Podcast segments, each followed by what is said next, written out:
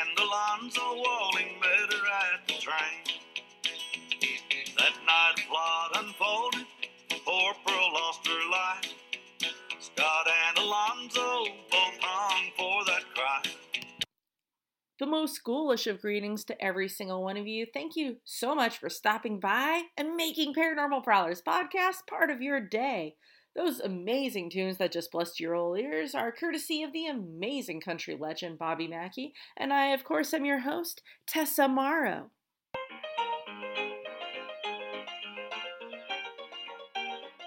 Today, we find ourselves in the ghost town of Bannack in Montana, 10 miles from Dillon. A major gold deposit was revealed here back in 1862 in Grasshopper's Creek by a gentleman named John White, and several other members from the Colorado Pikes, Peakers, and Bannack is established that very same year. Like we see in so many other mining towns, Bannack becomes an extremely successful boom town, and quite rapidly too. By 1863, just the year after it was established, there are thousands of people here where once nobody roamed.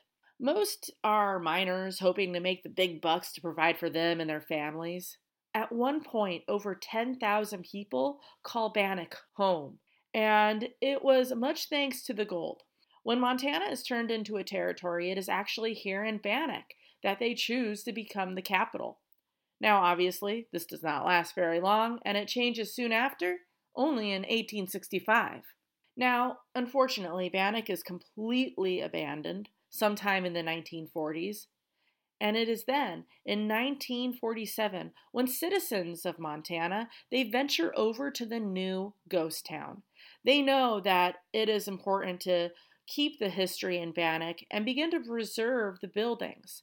They put their hearts, souls, blood, sweat, and oh baby, those tears and money into Bannack.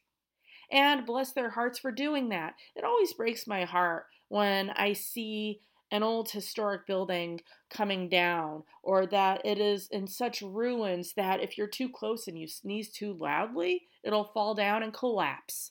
So when someone goes out of their way to save, not just a building, mind you, but an entire town, that is pretty special in my book. Today, Bannack welcomes visitors from all over the place, and they have 60 amazing structures that still exist in this ghost town that people can go and check out. Today, it is a gorgeous state park, the history preserved, where one can go and walk back into time. And I love going to places like this. I really do. That's why I venture over to Tombstone every single year, because I feel like I am walking back into a different time, back into the 1800s.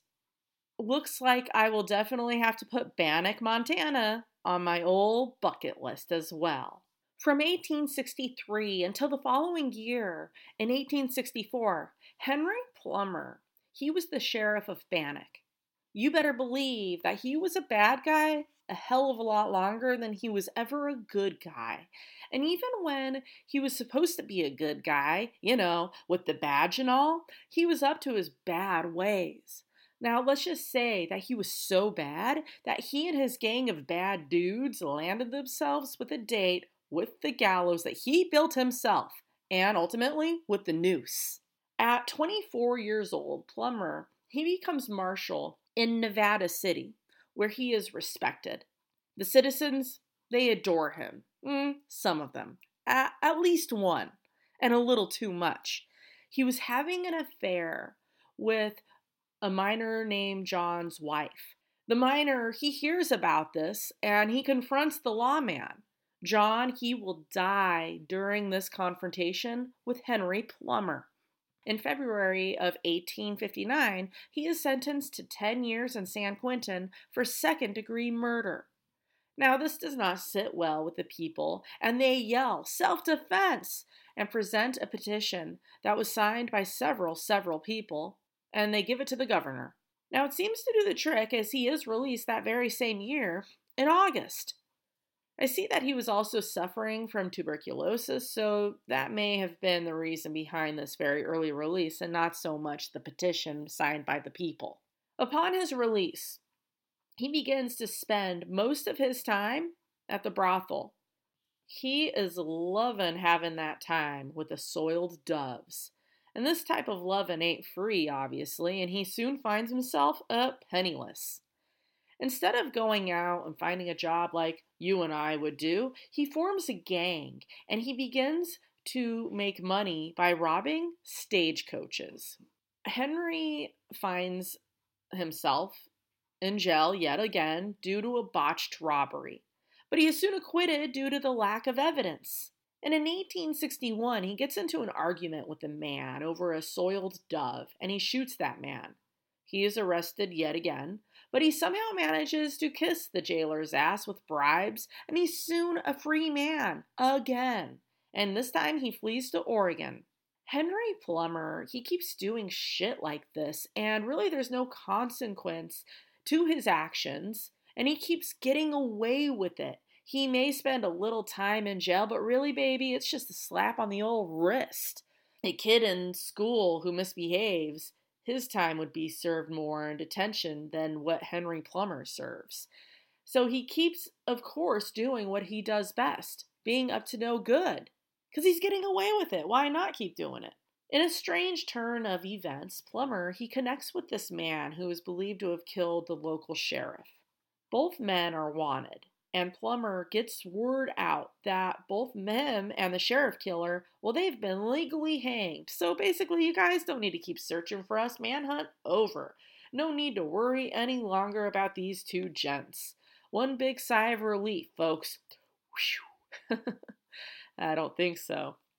Little does Plummer know just how accurate this statement will be later on. But for now, he is still alive and kicking and acting a fool.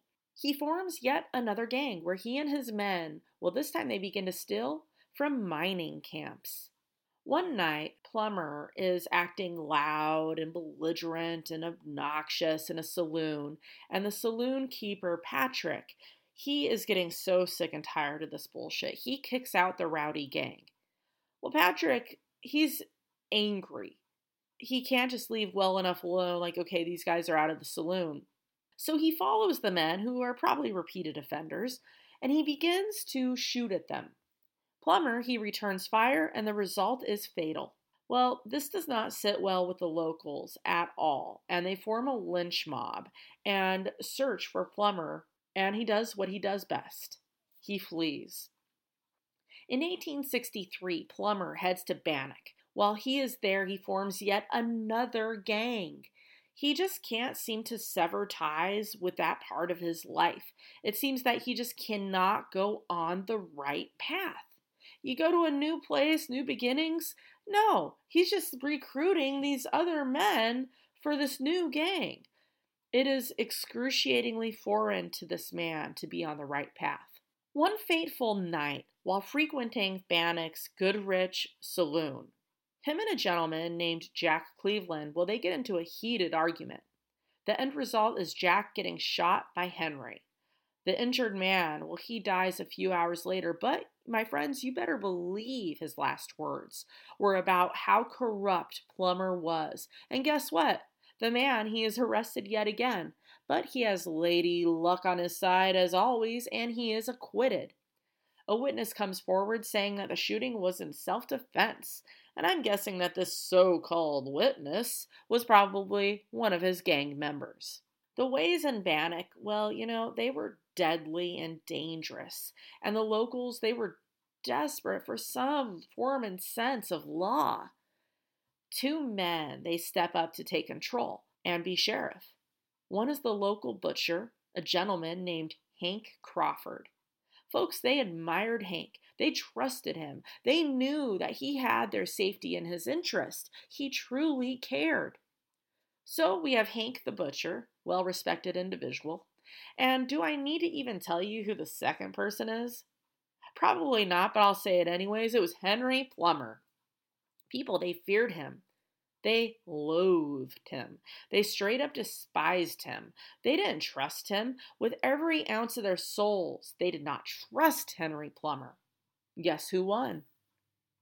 And the badge and gun and the title of being sheriff goes to, drumroll please, Hank Crawford the butcher. Plummer, he was somewhat shocked at his loss, and he goes in search with shotgun in hand for the victor, the newly elected sheriff. Thank God a friend saw that Plummer was up to no good, and he runs and he tells Sheriff Crawford this, and he is warned, and he is waiting for him. By the time Plummer finds Crawford, Sheriff Crawford is prepared, and he shoots Plummer before he can do any damage, not only to Crawford, but to the civilians as well. This would sadly not be the end of the destructive Plummer. He sees red when he gets shot. He practiced full-heartedly. You see, he was actually shot in the right arm. Useless now for shooting. He was on a mission, and after a short while, he actually became a master with shooting with his left arm. Sheriff Crawford, upon hearing this disturbing news, well, he quickly resigns, he turns in the badge, and the beloved sheriff / butcher, he leaves town immediately. He knows Henry Plummer all too well and his dirty ways, and knows that the end result will probably leave him in the ground, much to the dismay of the locals. Well, you know, obviously this pleases the corrupt Plummer, and he is more than anxious and excited to jump into that position of being sheriff. In his heart, in his mind, he should have been the sheriff this whole time. Now, the right person is in the seat. No. By this time, he and his gang, which is known as the Innocents, quite an inappropriate name considering, they are flourishing with well over 100 members. With the new sheriff comes disorder and lawless acts. And several weeks of Plummer becoming sheriff, over 100 citizens of Bannack, they are murdered. It is because of the Innocents and the severely corrupt and murderous Sheriff Plummer that Bannack and surrounding areas, they gather secretly. And guess what, you guys? The Montana Vigilantes were born. Members of this organization would visit the outlaws in the late night and post warnings, often including a skull and crossbones with the numbers 3777. I am kind of unsure what these numbers actually mean, but interesting enough, to this very day, 3-7-77 is on the Montana State Highway Patrol patches. Now, thanks to Henry Plummer, gallows, they were constructed under his order. The vigilantes, they would use those gallows to hang over 20 men. As one was being strung up, he cried out, saying that Henry Plummer, he's the man behind this all. And indeed, Sheriff Plummer was the mastermind behind all the crime and the murders that Bannack was seeing. After some investigating into this accusation, it was believed that it rang true and was legit, and that Plummer, he just had to go. He was not a good guy. He was not going to stop, and he basically considered himself quite untouchable. And at this point, up until then, he had been untouchable. So they track him down, and one cold midday in January of 1864, a posse is formed, and they apprehend Plummer and his two henchmen, his deputies, and they are taken to the gallows that he himself had built. His two deputies, they are hanged first. Plummer, in a last-ditch effort to save his own pathetic life, he claims that if his life is to be spared, that he would show the men where he had hidden $100,000 in gold. It was buried in a secret location that only he knew about. His pleas, they are ignored, and he is ultimately hanged. The bodies, they're left swaying in the wind from the gallows for some time. The three men are unceremoniously buried less than 100 yards away from the gallows where they gasped for their last breath. This area is dubbed Hangman Gulch. Henry's grave was robbed at least 2 different times, possibly more. One is known to be by the local doctor, who wanted to learn more about his gunshot wound injury that he had survived from when the, at the time, sheriff and butcher Hawkins had shot him. The other was from 2 drunks who wanted to show off to their friends hey, look what we did, you know. So they took the dead outlaw's head, brought it to the Bank Exchange Saloon, and the skull would stay presented and displayed behind the confines of the bar for several years until the saloon perished in a fire. This phenomenal state park is believed to be extremely haunted. It has several different haunted locations to go and check out to your paranormal-loving heart's content. One of those places is the Bessette House. Longtime resident Abed Amity Bessette was one of many vigilantes who knew their sheriff, Mr. Plummer, was up to no damn good, and he helped put a stop to the murderous gang's ways. He was a good man with a huge heart and lived an honest living. He raised sheep, and at one point he owned the Hotel Mead and the Bank Exchange Saloon. He opens his home to the sick who stay to recover or to die here. The 1880s, they proved to be a fatal time for the little wee ones, for at least 14 babies died here due to smallpox. It was a quarantine home for sick children. Many young lives would end here due to epidemics like typhoid. Bessette, the man who opened his home to the sick, he dies here in Bannack in 1919. Many reports have come in about people hearing the sounds of babies crying coming from the Bessette House. Also heard often is disembodied children's voices. And another haunted location is the Hotel Mead. This is the hotel that the ever-so-generous Bessette owned at some point.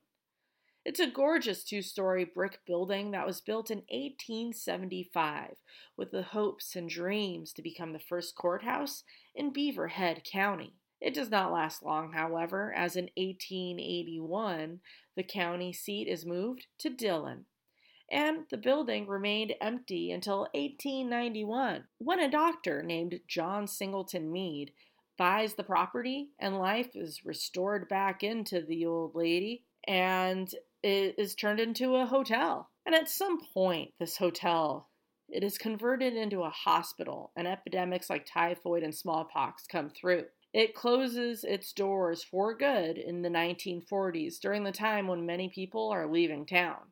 Visitors have seen apparitions and ghostly faces looking out the hotel's windows. It is said that some of the spirits here are comfortable around children, and well, at times they will try to approach them and even speak to them. The most well-known spirit here has to be Dorothy Dunn. Her father was the manager here at the Mead long ago. It's believed that she drowned in a nearby pond back in 1916. She can often be seen in the hotel's windows looking out. When folks see her, their description is always the same. She's always wearing this gorgeous blue dress. She is one of the spirits who actually loves children. She is drawn to them, she feels comfortable around them, and she will often talk to them. An elderly woman has been seen here as well at this hotel. Many believe her to be Dorothy's mother. People who come here have experienced feeling cold spots and getting high EMF spikes while at this location. Another location that has seen paranormal activity is Christmas Store.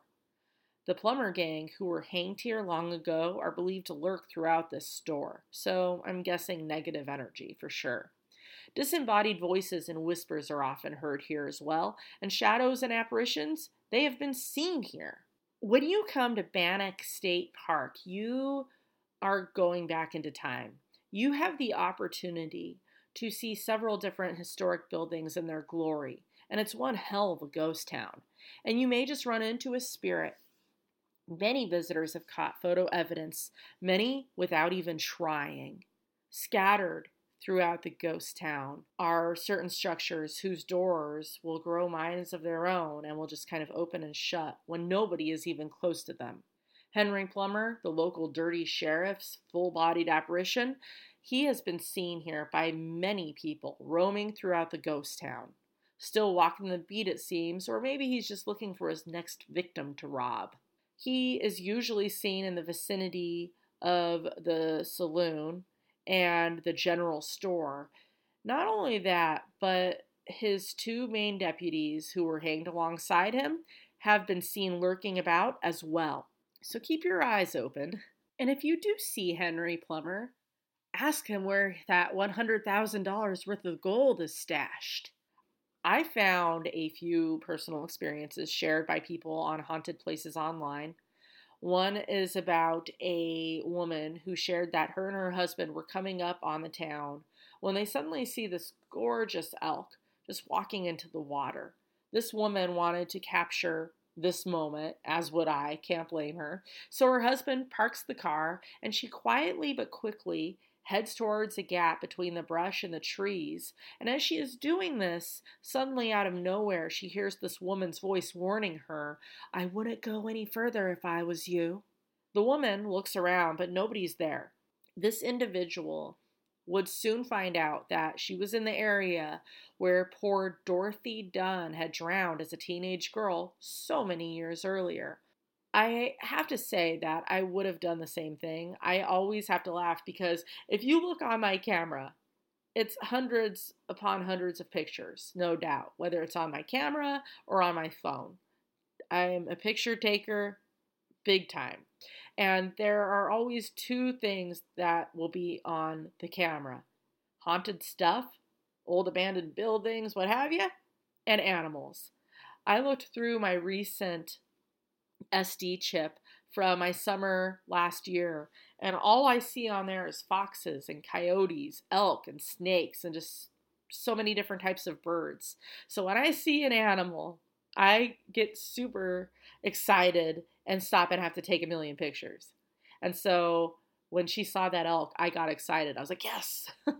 So another personal experience has to do with a woman who visited in the last few years, and she had shared that she had the guidebook that you can buy at the gift store, and she was waiting to read up on each building until after she was done visiting with them. She talks about going into the Bessette quarantine house where she is overwhelmed with a severe wave of despair and sadness. She begins to then feel really sick. Her head is pounding, her throat, it feels like it's on fire. And that's happened to me before too during an investigation where all of a sudden out of nowhere, you're feeling awesome, you're feeling great, everything's going on, you're happy, and all of a sudden you just feel depressed, you're feeling very sick. There's been times where I've almost thrown up at a location during an investigation, and oh my God, it's horrible feeling. After she leaves the structure, she reads in the booklet that several children have died there. She shares that the headache and the throat thing, well, it lasted for the rest of the day. She then said that she later on saw in one of the hotel windows a woman with the 1800s looking hairdo. She was wearing a white blouse and a blue skirt, and she was standing by the window. Quote, "She was totally solid," unquote. This woman, she closes her eyes, and the woman, she fades away. And another woman said that while at the hotel, her and her husband both felt an extremely strong presence while there. And I believe that in the month of October, best month ever, by the way, they host ghost tours. So something to look into, my paranormal loving peeps. This week's special city shoutouts go to Musselburgh, Scotland; Cave Creek, Arizona; Norwood, Ohio; Brookings, South Dakota; and Earls Colne, England. Did you guys enjoy this week's episode? Listen to the others, they're equally awesome. Haven't heard every single one yet? Well, really, there's absolutely no need to fret. You can binge listen to your heart's content right now by hitting up any of those spooktacular podcast platforms, such as Blueberry, Apple Podcasts, Google Podcasts, Downcast, Hubhopper. Basically, wherever you may roam to hear your other spooky podcasts, you'll probably find Paranormal Prowlers podcast lurking in the background. Do you guys have a spooky tale of your own to share? Perhaps you would like to be a future voiceover on an episode. Or maybe you have an idea for a topic that you would love to hear about sometime. I love recommendations and suggestions and having people on. So please feel free to reach out to me through my Facebook page on Paranormal Prowlers Podcast or email me at paraprowl@gmail.com. Thanks, everybody. You are so, so greatly appreciated, and we will see you next week.